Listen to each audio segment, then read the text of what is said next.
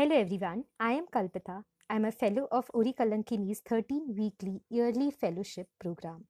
This fellowship brings together change makers to engage for a 13 weeks in 13 micro advocacy projects.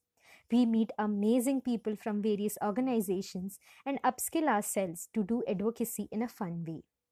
This series of six episodes are for teenagers and for people who don't have the perfect bodies, quote unquote, to start thinking about our relationship with our bodies. We speak about what's not generally spoken, and we certainly give you a lot of questions. In the last episode, we explored why is the question about body so important? Where do we place body work in the large ocean of feminism? And we placed activism as small acts of determination rather than the big steps, which are also equally important. In this episode, I would start with a scream a silent scream, a constant scream, and a scream, a scream. Extra. The fat in my tummy, extra. The flappy skin of my arms, extra. The huge thighs and its stretch marks, extra. My opinions, extra. My views, extra. Everything that I think, extra. Every way I sit, extra just a tad extra. Sit like a lady. Stand with your stomach inside. Restrict it. Extra, extra. My legs open extra. My legs closed proper.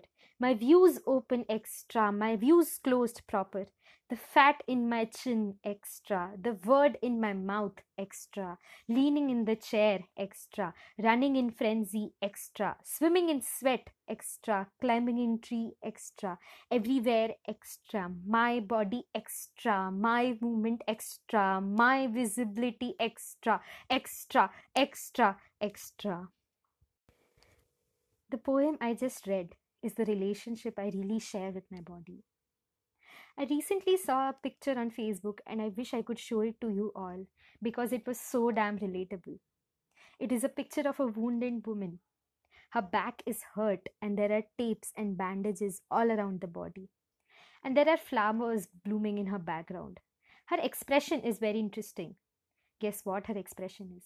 It is nothing, nil, no expression. It feels like any regular day for her, even when her body is covered in huge bandages and she had hidden it under her sweater. And that's the scream. The bandage is the scream, and yet so unheard and uncared for. Sadly, that's the relationship we all share with our bodies.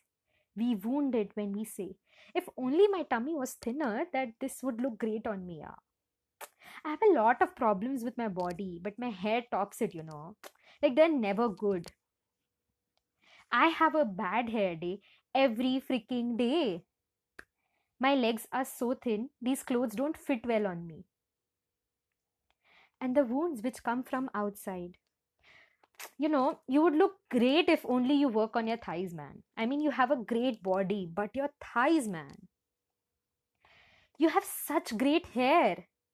Why don't you work on it every day and make it better?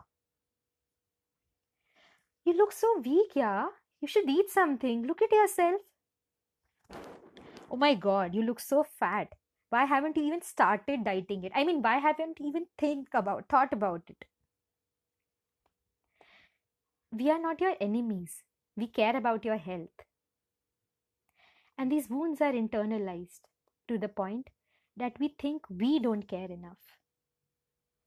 Imagine this. Growing up, you had an injury.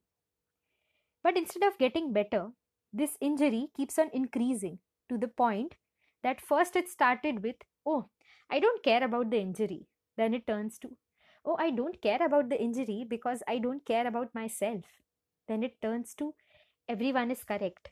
If only I worked on my injury, I would feel better. Oh, this injury is never leaving me. It is my fault my fault to fail and fall.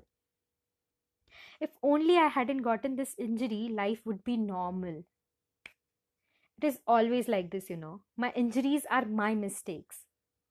Why can't my injury be, be just like others? I won't be successful. I have injuries.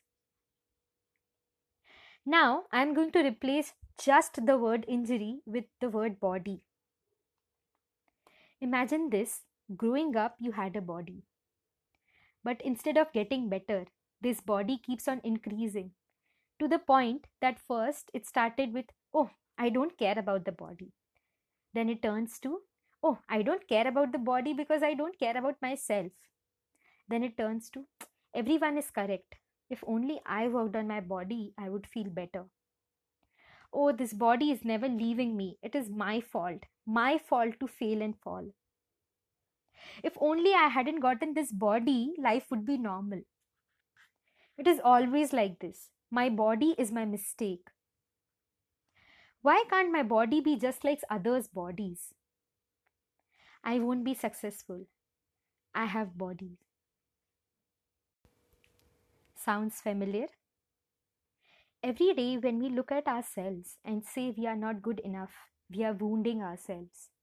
And those wounds are screaming only if we had the ears to listen to them. And even if we do pay attention, it is to co- coax ourselves, to scream at ourselves, but think, sit, and breathe. Think when was the last time you shared a happy moment with your body? When you looked at it and said, This is what it is, and I accept it. It never happens. This episode and this series of podcast is not me ranting me about my body, but realizing that we all do it.